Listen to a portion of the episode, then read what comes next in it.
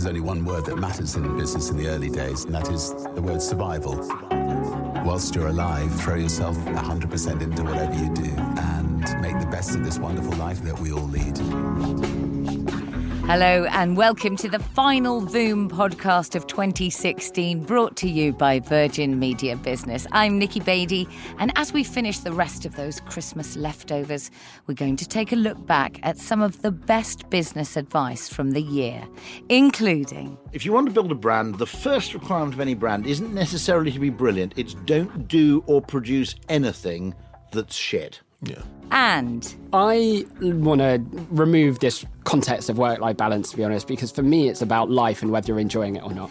Yes, throughout 2016, I've had the privilege to sit in this studio talking with entrepreneurs from some of the world's most inspiring businesses on subjects ranging from wizardry music detection services with Shazam founder Chris Barton to online fashion with the billion dollar valued Jose Neves of Farfetch to the high street sex toy revolution with Jacqueline Gold.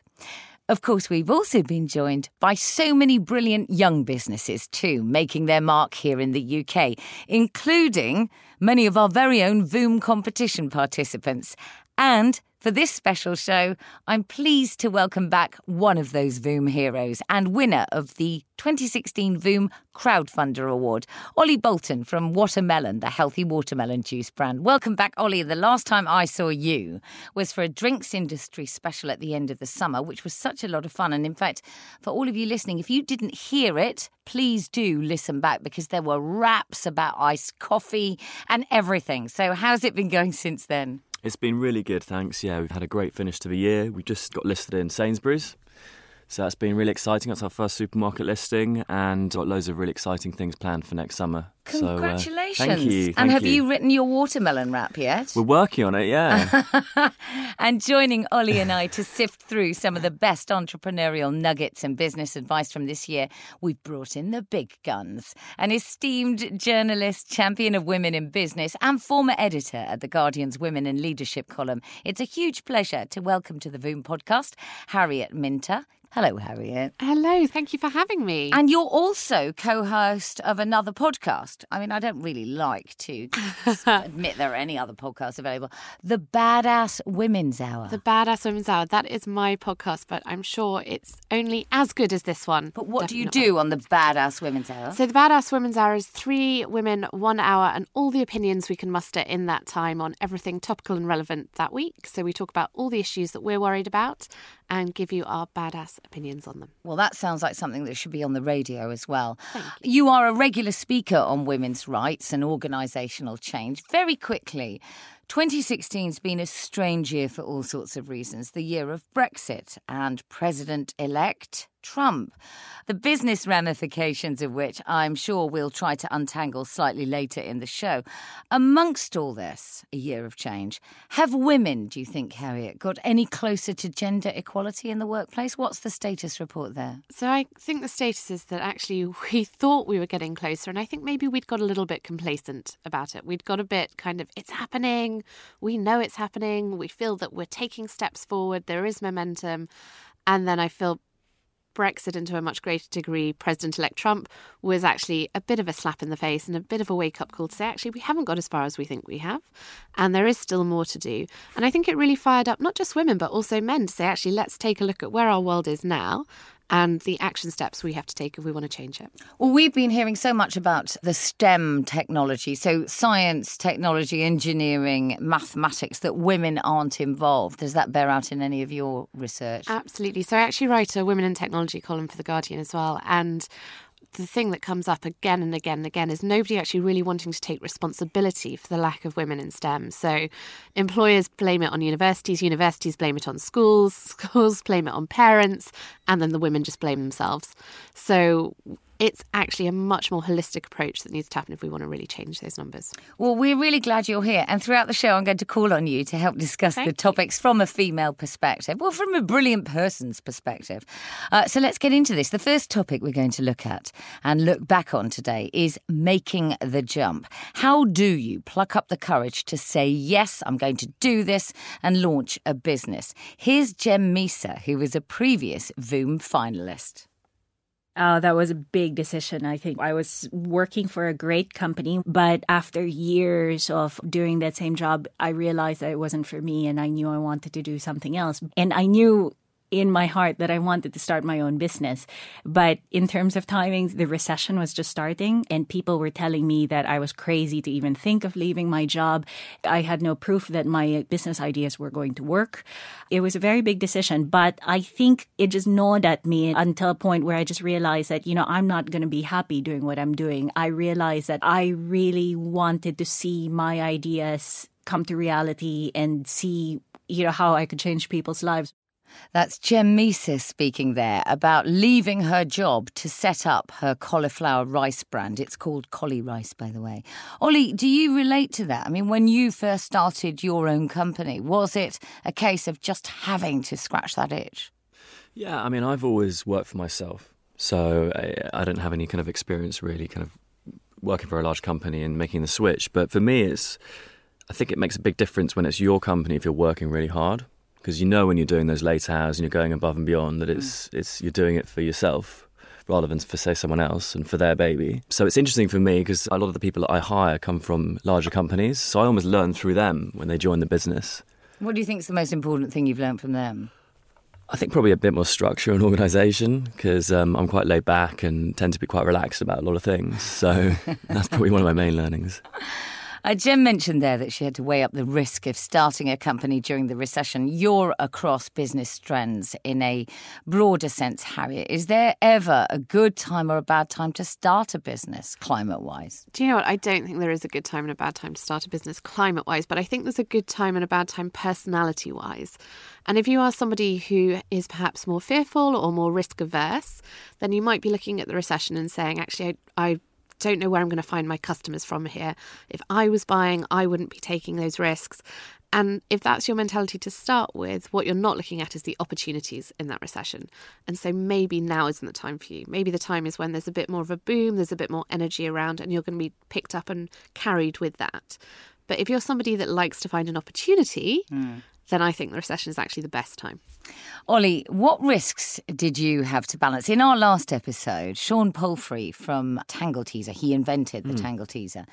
And we discovered so many. Uh, you love that? I love him. Well, the Tangle Teezer is like the greatest invention ever. Well, Ollie won't understand this because he has short hair, but you and me, Nikki, like. No, but also no, Ollie's. It. I. Ollie... I've seen it. It's a great invention. And he brought in a whole bag of other products. And guess what? I gave them to my hairdresser instead of keeping them myself. She was so impressed. Anyway, so Shaun Pulfrey, the inventor of Tangle Teezer, said that he absolutely tried to de risk everything first before leaving his stable job. Now, is there a right or a wrong way to do it? I think no, there's no right or wrong way to do it, but I think definitely it makes a lot of sense to continue working at your main job and doing your project on the side until it gets to a point when it can support you. And so I think there's a lot to be said, yeah, for just continuing with your work and evenings, weekends, developing your business or your product, and then making the jump when you hit critical kind of mass. The overwhelming sense from so many of the entrepreneurs who featured on this podcast is just do it. Here's Elizabeth Varley. I think that there's no good time to start a business and there's no bad time to start a business. So that means that any time is a great time to start a business. It's always going to be challenging, there's always going to be opportunities. And so you just have to grab the opportunities you have and take them forward now. I mean, the only advice I give is if there's something that you will never forgive yourself if you don't go and try it, then just do it. And I think that's the acid test of becoming an entrepreneur or not, because it's so hard. There's so many hurdles along the way that unless you're absolutely obsessed and passionate about what you're going to do, you will find it very hard. But if you are, it is your competitive advantage. So you heard, first of all, Elizabeth Varley there. She's the founder of Tech Hub. And then Jose Neves from the online fashion marketplace Farfetch both of indomitable spirit and basically saying, be obsessed and go for it. So, Harriet, Ollie, once you've made that decision to jump off, what's the most important next step? Do you iterate until you've got your product or idea perfect, or do you make a statement straight away and share it with the world as fast as you can? Ollie? I would, um, you know, I'd refine it. I'd get feedback, and I'd ultimately want to make that statement. But I want to make sure that my product is in a really, really good place. So, getting feedback from consumers, doing more research is, is definitely where I would focus. Harriet, I think research is important and feedback is important. After all, you're creating a product for someone. You're not creating it for yourself, so you need to check with other people that it's working for them as well. That said, you can ask for a million opinions and they will all be different. And at some point, you have to trust your gut instinct and say, I know this is going to work, I believe in it, and I'm going to create this market for it. And I think the really strong entrepreneurs are those who go out and do that and can sell it into other people. Selling, that's a key point, isn't it? Russ Tannen, who joined us from the ticketing service Dice, thinks that saying things out loud is important because it starts the feedback loop. I think the most important thing is just to start talking to people about the idea, getting that initial feedback, developing it, and just trying to think about how you can make it the best it could possibly be. I think you only really get that when you actually say it out loud as well. There's something really powerful in that, just having to sit in front of someone and say, This is what I'm thinking about. You know, we can no longer be in a world where we imitate. We have to innovate. We have to set ourselves apart from the competition. And normally that's what entrepreneurs do because they see a gap in the market, which is what I did. Mm. I think that you mustn't have any limit to your ambitions.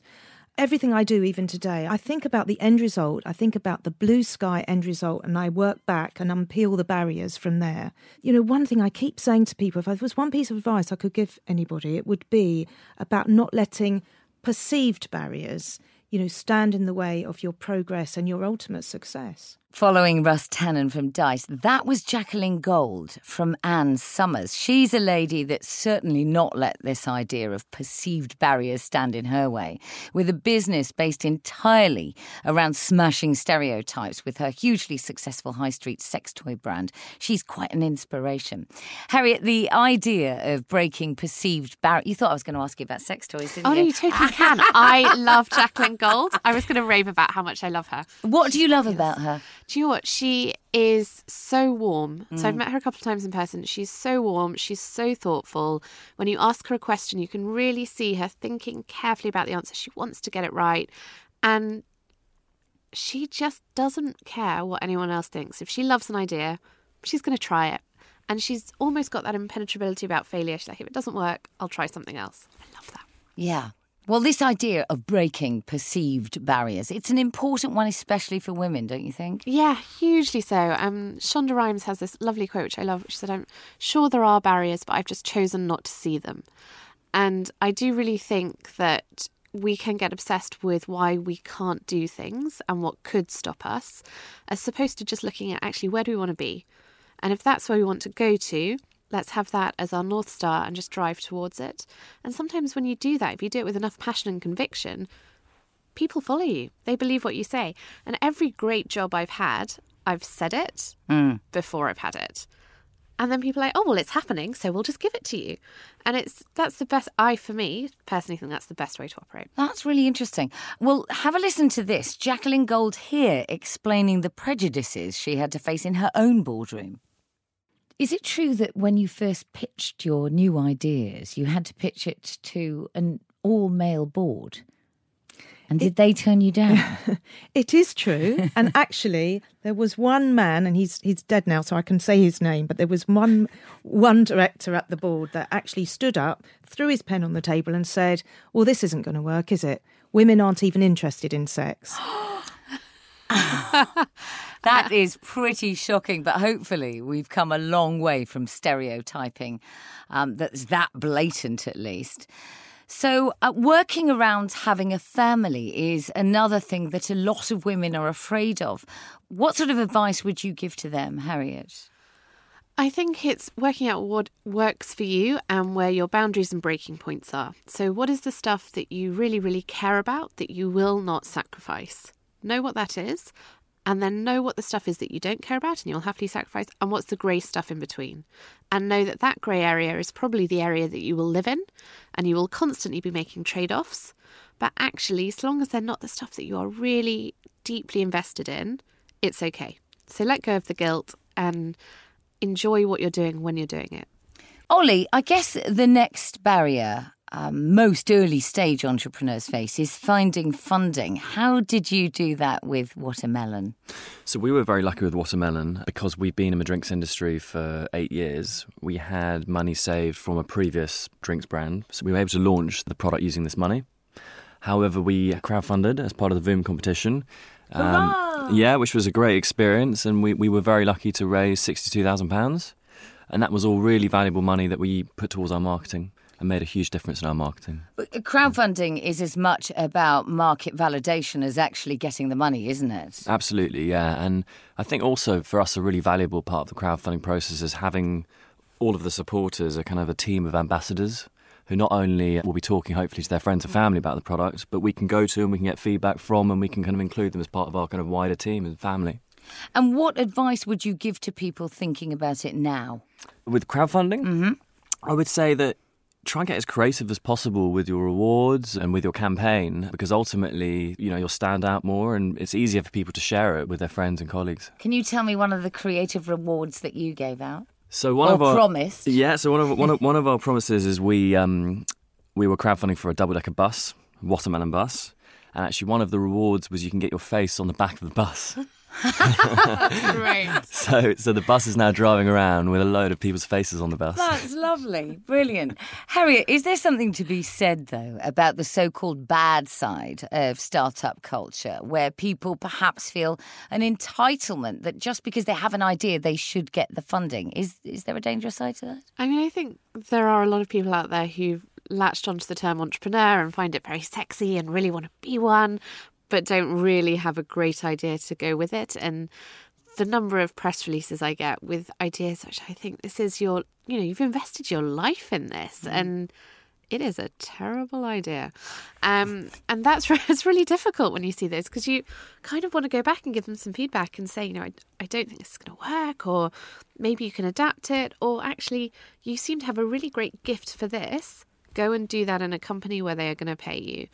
Um, and so I think there's a danger that maybe we've become a little bit obsessed with the idea of entrepreneurialism for everyone. Mm. And we need to understand that it's great for some people, but other people need to be part of a team. Well, one person it was really good for. Oh, I've got a wave of nostalgia now because he was in the very first podcast we ever made for Voom, Paul Lindley of Ella's Kitchen. And he's a big fan of bootstrapping and using your own money these days there are different ways that you could get investment in, money. I think crowdfunding, which I know Gem mm-hmm. has done, is a fantastic new way of getting cash. But at some point, you've got to put your money where your mouth is. And I very much have never gone down the route of wanting to give my equity in my business away cheaply, if at all. And I felt my idea was such a good idea that I was more willing to remortgage our house with my wife's blessing, obviously, um, uh, then then get money in through uh, investors in equity. And I'm so glad I did that because when we built a business and sold it many years later, I was still in control of it and I could still define where the destiny of our business actually went.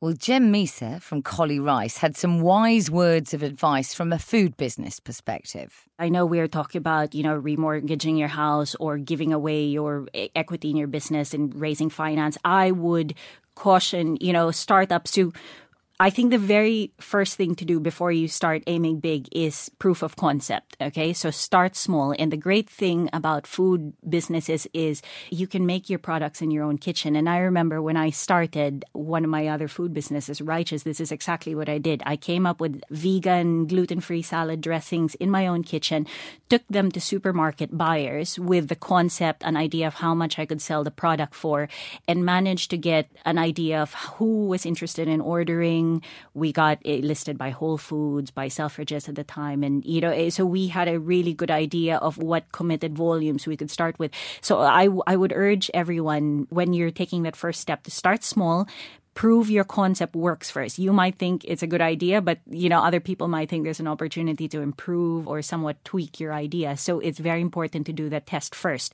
So, two sides of the coin there. Risk your house versus going slow and steady. Is one way better than the other, Harriet? So, I really love to play poker. And they say in poker that you should always have in the bank 10 times the stake that you're playing with. So if you only have a tenner in the bank, you never want to stake more than a pound. And I sort of, for me, I feel that's where people should be thinking generally when it comes to startups and particularly when you are just starting out. But there is a point where you have to invest and you have to take that risk. So know that it's coming, know that it will happen, and know that the really great entrepreneurs are the ones that can do it but don't do it until you have to. Ollie, when you are looking for finance, pitching is obviously key, isn't it? Yeah, I think pitching is really important and it really helps you distill down your belief and why you're doing what you do in a really short, snappy phrase. So here are some top pitching tips from Russ Tannen from Dice, Shaun Pulfrey from Tangle Teezer, and Hal Watts from made to order knitwear brand Unmade. I think getting really to the crux of the, the thing, getting that elevator, that one line pitch, I think is key because if you go into an idea, you might have been thinking about it for a year at all hours of the day. But if you can't nail it in sort of one sentence and just explain really what the, the problem is that you're solving, then I think that people switch off quite quickly. Look at all what you're going to be saying, strip it back, ask is it relevant, doesn't have to be longer. You don't have to do a journey to get there either. So again, just keep it absolutely relevant of what not what they want to hear, what you are, what mm. you're about. Don't waffle. Don't be afraid that you're being judged or anything like that. Tell them about what you've got. Be excited. This is what I have.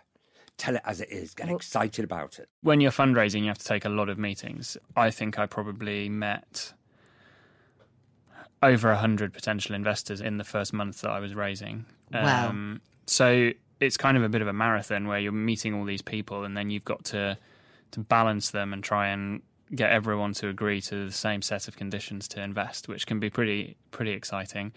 And the other interesting thing about in the investment industry as a whole is that the more people you get, the easier it becomes to get more people. Great bits of advice there. Differing bits of advice there. Well, aside from pitching for funding, pitching to retailers, stockists, and distributors is a big part of this whole game. When you were on the show a few weeks ago, a few months ago, Ollie, we were talking to Jim Cregan of Jimmy's Iced Coffee about how he made an entry with suppliers, and he was pretty devious, to be honest. When you first start out, you get um, I get emails quite a lot from people saying, "Can I have the buyer's details for um, Sainsbury's, please?" And you go, "No."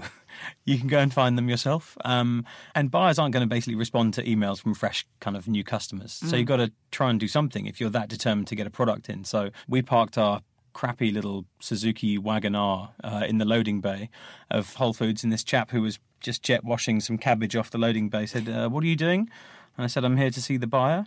Um, and he's like, "Okay, yep, that sounds cool," and took me upstairs and to this kind of reception that's really, really kind of tranquil and lovely. And uh, then he vanished. And then I was kind of stood there holding this box of iced coffee, and I heard these high heels like marching around the corner. I thought, oh God, I'm in trouble. and uh, this lovely lady, I'm not going to say her name because otherwise everyone's going to email her, just came around and was like, and who are you and what on earth are you doing here?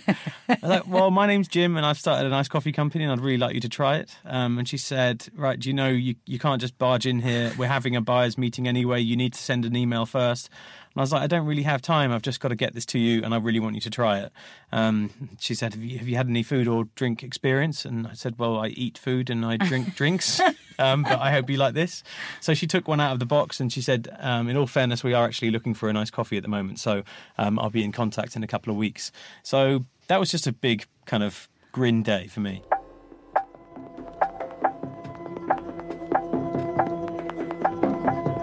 Ollie, pitching was obviously a huge part of the Voom competition, which, for the listeners who don't know, is basically one giant pitch, isn't it? Yeah, exactly. The whole process from start to finish, it doesn't stop. We should congratulate you again on your success as the winner of the Crowdfunder Award. We should also mention some other good news that another of this year's winners, Toby McCartney of MacRebur, who won the Voom Startup Award, has recently hit a major milestone. His company won for its ingenious solution to potholes by creating a new type of green road surface out of recycled plastics. They've just laid their first public highway with the material in Cumbria, which is absolutely fantastic. So, Amazing. congratulations to Toby and MacRebur. There's more on that and on all the Voom winners. Uh, just head to vmbvoom.com. You can find all that and more. You're listening to the Voom podcast with me, Nikki Beattie, alongside Harriet Minter, journalist and Women in Leadership campaigner, and Ollie Bolton, founder of Watermelon, the healthy watermelon juice brand, and Voom Crowdfunder Award winners this year. Ollie, tell us a little bit more about how you've been growing your business since the competition. Yeah, I mean, we have um, f- focusing on really next year and next summer and what we'll be doing, and we're actually looking at equity crowdfunding now. We've done the kind of the reward crowdfunding this year, and we're, we're thinking about taking it up a notch and uh, and again building our ambassadors and our sort of supporters. So that's a really interesting process that we're going through at the moment. Yeah, but they won't get their faces on the back of a bus. Growing a brand is something we talk a lot about on this show. Emma Sinclair from Enterprise Jungle was unapologetic about saying, think big right from the start. One of the things I've learned over time is it's wonderful to come up with an entrepreneurial idea at your table and something you can sell to one person or 10 people or 100 people. But one of the things that's really important for Britain and one of the things that's really important for entrepreneurs of any age and size is to think about scale. How can you get bigger faster? How can you build a business of value? How can you build a business that can employ more people?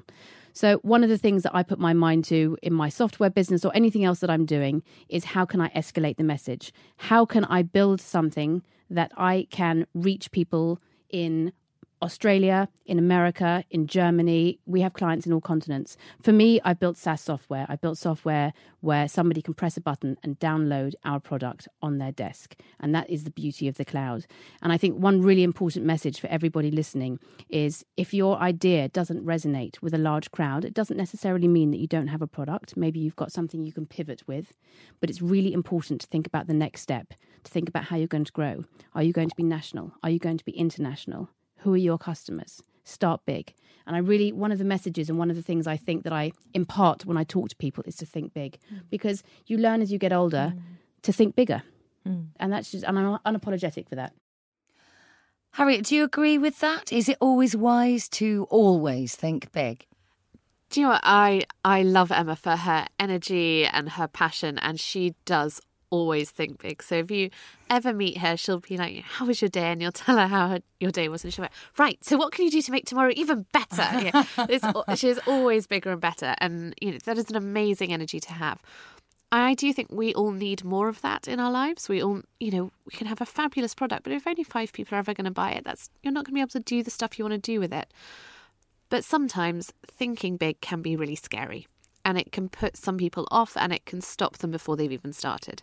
So think big, have a big idea, have somewhere you really want to be, but I would say then bring it back to what's the next step that I have to take now to do that. Well, growing and scaling marketing and advertising, such a big subject. We could talk about it all day. Let's leave it to some of the Voom podcast stars of the last year to sum it up. We'll start with advertising guru Rory Sutherland from Ogilvy and Mather.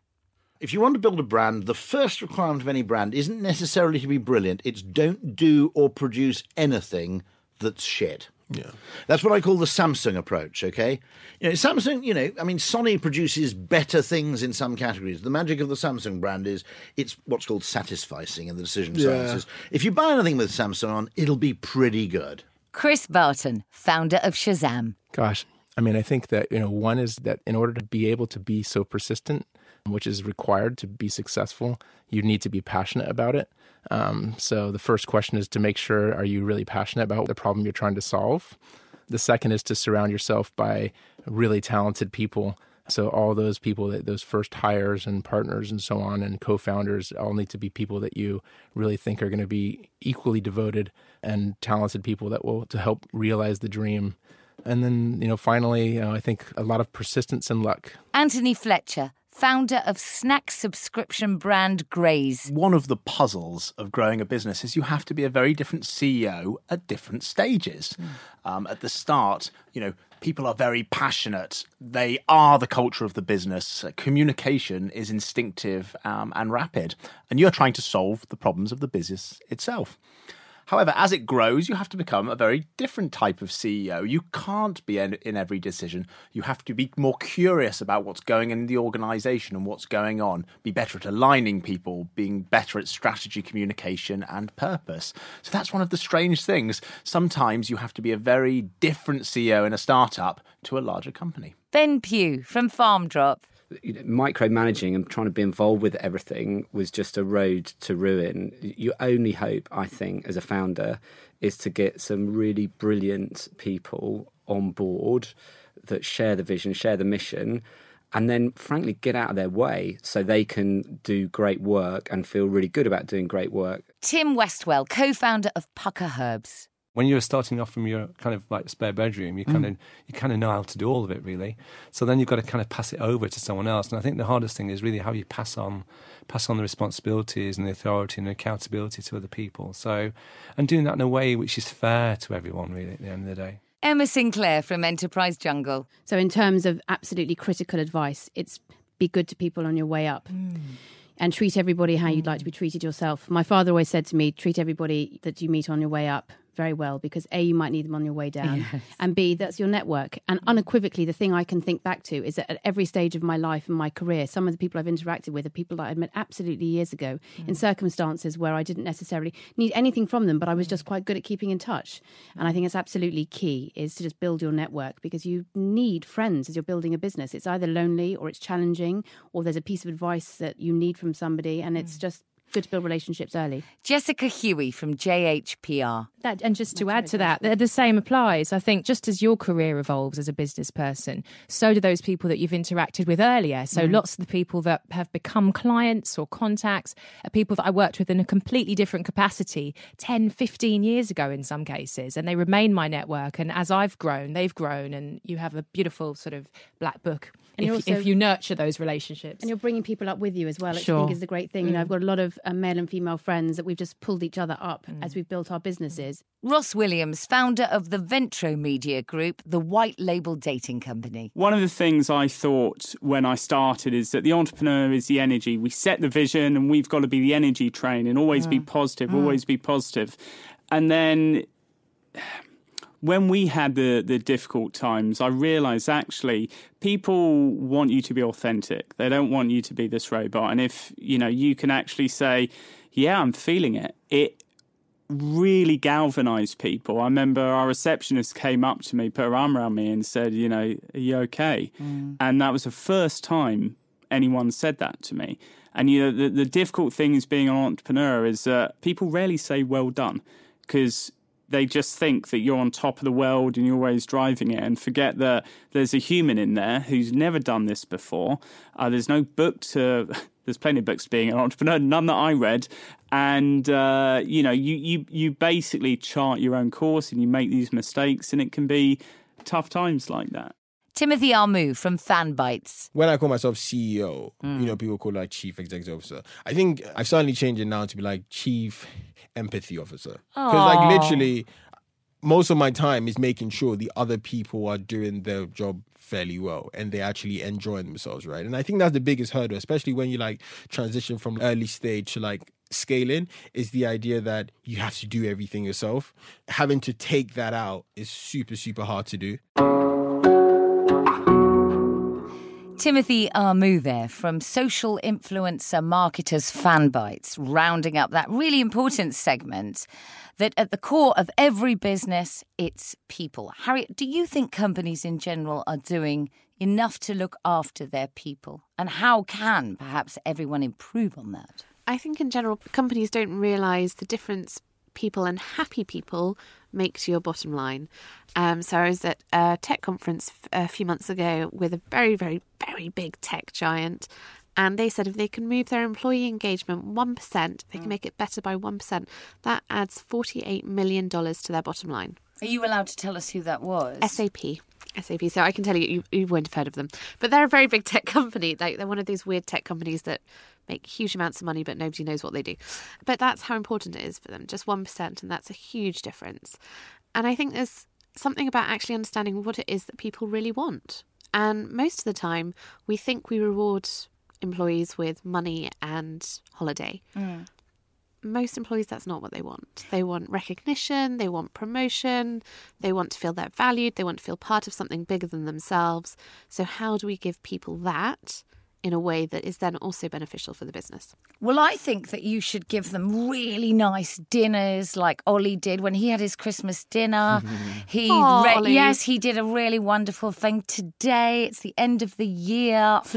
um, so we've been talking about growing business and of course with growth comes trial and tribulation or hurdles for want of a better word.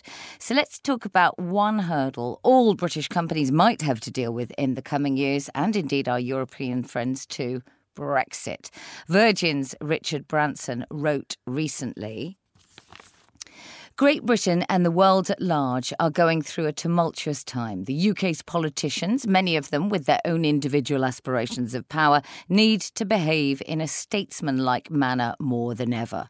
The Leave campaign accused the Remain campaign of scaremongering.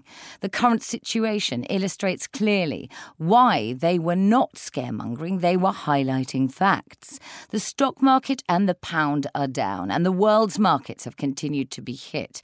The business world hates uncertainty, and without strong leadership, I worry that the UK's economy will suffer long term damage that's on the verge of going beyond repair. Bold, brave action is needed urgently. Harriet and Ollie, how does that chime with you, Ollie? I think I completely agree with um, with all of his comments. Um, with our business, we manufacture in mainland Europe, and so you know we have been affected with all the exchange rate fluctuations, and so it's kind of a worry for us ongoing. But do you think that we are even close to knowing what the real implications of Brexit are for companies like yours, for example? No, I don't think we have any idea. What are you most afraid of? the free flow of, of trade and actually affecting our sales abroad as well. Not only just the manufacturing of our products, but we also plan to sell quite a lot to other European countries, and that's a worry that Brexit will affect all of that. Are there things, do you think, that businesses and startups in particular should be starting and beginning right now? Yeah, I think certainly being awareness and factoring into your business plan, and if you do rely on um, foreign currencies, just building in like a big buffer for exchange rate fluctuations, because margins are so tight, and uh, you know, and it can really affect your business. It could, it could it could ruin a potential new product just purely from exchange rate fluctuations alone. So a big buffer. Yeah. And let's not forget President elect Trump. Harriet, with your ear to the ground in the wider field of business across the globe, what are the world's business leaders saying? I think what the world's business leaders are saying is really, did that happen?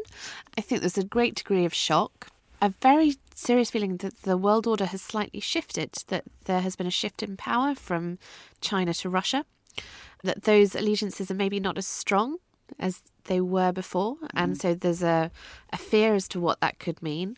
And I think there's also a real fear about certainly for kind of business leaders within Britain, are we as strongly supported as we were? Does that special relationship between the UK and the US still exist? A lot was made of the fact that Theresa May was the 10th world leader to be called by President elect Trump after his win. So, are we really as important as we think we are? Probably not. Let's zoom back in now to an individual business level and talk about work life balance. In difficult times, in scary economic climates, being able to stay balanced is incredibly important. Ollie, have you got your work life balance right? I think so. I like to think so. You know, I always remind myself that you know there's more to life than just doing our businesses, and you know I've got a very supportive wife. I think I mentioned last time You did. she was helping me sample the streets uh, three days before our wedding. You know, to help get votes for the Voom competition. So, um, but yeah, you know, I, I think um, I always try and make time for my family, and I'm not a workaholic. Certainly, I work hard, but um, not all the time. Well, there's obviously not one single way of getting this right. Let's hear some thoughts from entrepreneurs featured during this series James Eder from Causa, Paul Lindley from Ella's Kitchen, and Emma Sinclair from Enterprise Jungle. I want to remove this context of work life balance, to be honest, because for me, it's about life and whether you're enjoying it or not. And in the last, you know, 11 years of my previous company, maybe I, I feel like I worked six months, perhaps, because that was the times that I really didn't enjoy it or I found frustrated. And Hmm. Each of those points, I kind of actually reflect and go, you know what, I shouldn't be doing the job I'm now doing. So I need to change my job. And I need to evolve and I need someone else to do the bits that I'm not enjoying because this is, it, it shouldn't feel like hard work. I mean, it is hard and you enjoy and you put in the hours, but I think that's reframing. What advice, Paul, would you give to budding entrepreneurs who've also got families? That's the hardest thing, I think, and, and, and make no mistake about it, it's going to be hard because you're going to feel at some stage guilty about one thing or another. You're either not putting enough time into your business or you're not putting enough time into your family. I think the wonderful thing about entrepreneurship and the use of how we've developed technology and communications and things now is that you can get this work life blend. I talk about work life blend rather than work life balance because I think the two things can overlap and intersect with each other all the time. But you will have times where you have to compromise one over the other, and you've got to get used to that. One of the things that I have learnt from experience is that you can't build an empire if you don't have your health. And health is something you simply can't purchase or outsource like you can with so many other services about your business. So I am really mindful and often talk a great deal about the importance of eating well, getting some sleep. I am the first person who understands the challenges of building a business and sometimes that it's 24 hours and around the clock and you can't rest. But you also can't build your business if you're ill and you're mm. not feeling good. So I live a very healthy lifestyle. I am vegan. Um, I tend to exercise in the morning if I can, at least sort of three, four days a week minimum. If nothing else, to just have a little bit of time where my phone is not attached to my hand and I'm not reading every email like my life depends on it. Harriet, women and mompreneurs face an even bigger juggle. Do you have any advice for women that you'd like to share or success stories that have inspired your work, maybe? Yeah, sure. So, actually, Emma, who we just heard of there, about two years ago, I think, gave me a really big lecture about looking after myself and the importance of it if you want to be successful. Mm-hmm. And full credit to her, she you know, she's a fairly impossible woman to say no to at the best of times. so um, I really took it on board and it made a really big difference. And that's the one thing. What I, did you do? So I started really taking care of my health. I started being really aware of actually when I didn't feel well, what was that? What was going on in my life? Mm. I started did more exercise. I ate better. I drank less, which is sad but true. Um, you know, and I actually started to be really aware of the fact that you only have one body and you only have one life, so you have to look after it. And what that means essentially is putting yourself first. And that's, I think, something that's really hard for women and particularly for mothers. But it is, I like to think of it as the aeroplane principle, right? So when you're on an aeroplane and they're doing the safety briefing and they say, when the masks come down, please secure your mask first before anyone else's. And you have to do that because if you are not well, you can't look after anyone else and you can't look after your children and you can't look after your business. So, your health and taking time for yourself is the most important thing you can do. That's a really lovely analogy. Here are some tips from Ann Summers CEO Jacqueline Gold.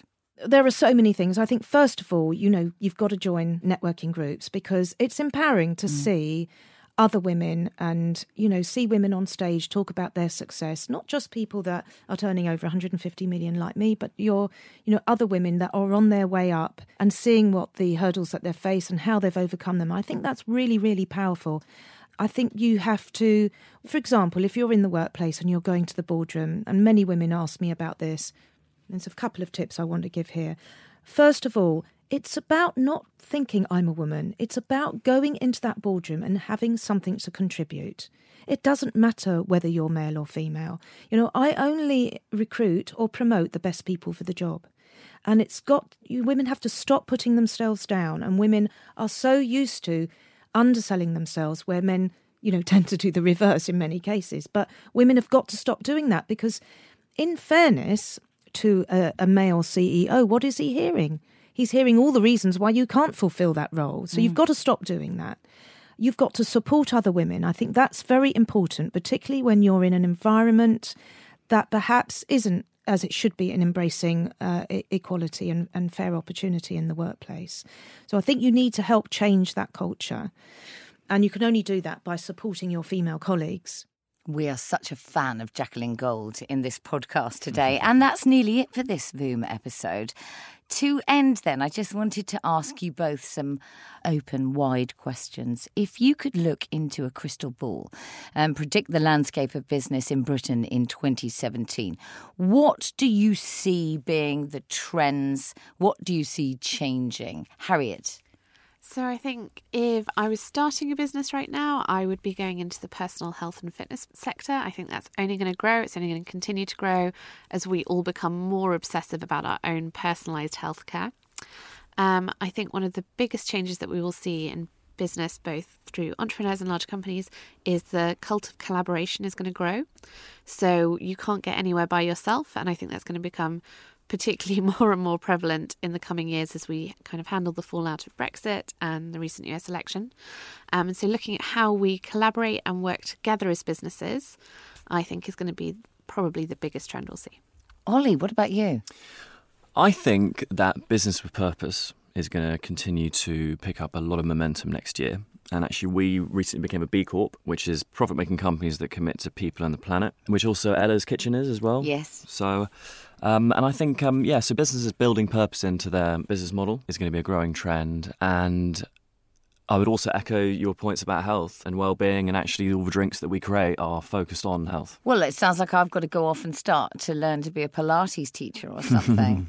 Create vegan foods. Actually, I think vegan bags. Somebody said to me that's they think that's going to be the next big thing. Vegan bags. Vegan bags. Stella, yeah. Stella You heard it McCartney here does them already. she doesn't use any leather. Do you know that? Did not know that. No, because she's totally vegan. If you could suggest a New Year's resolution for all businesses across the globe, what would it be, Harriet? I would love, I would love all businesses to adopt, first of all, people and planet before profit. That for me would be wonderful. And secondly, productivity before presenteeism. So if you can do your job in two days a week, you should still be paid five, seven days, however many, if you can do the same job in a shorter amount of time. Interesting. I wish I could. Ollie? I think I can. I, I mean, I agree with both of your points again. Mhm. Um, and actually, just uh, on, on the second point, I think yeah, giving you know more flexible working hours, and ultimately, if people get the work done, um, it really frustrates me when people you know feel just by working late they're going to get more done. And actually, it's all about efficiencies and productivity and. You know, with like with my team, you know, they can work from home or they can work shorter hours as long as they get the job done and they're efficient. And so I think more flexibility from companies and the working environment and structure would be a great thing. Well, I think mine would be to be purpose driven and think about ethics from the word go. And we've had loads of inspirational stories on this show. Uh, you two have been thoroughly inspiring. Thank you for taking a look back at our wonderful Voom guests from earlier in the year. Thanks for having us. Thank you. Oh, thank, you, Ollie Bolton and Harriet Minter. Also, to all my guests throughout the year. Remember, you can go back and check out all our previous podcasts. Virgin.com is where you need to head for those stories. The Voom podcast is a Pixu production for Virgin Media Business, the ultra fast broadband company, and we'll be back in 2017 to chime with the launch of the new Voom competition. Watch this space. Until then, it's goodbye from me and the Voom podcast team. Best of luck for the new year.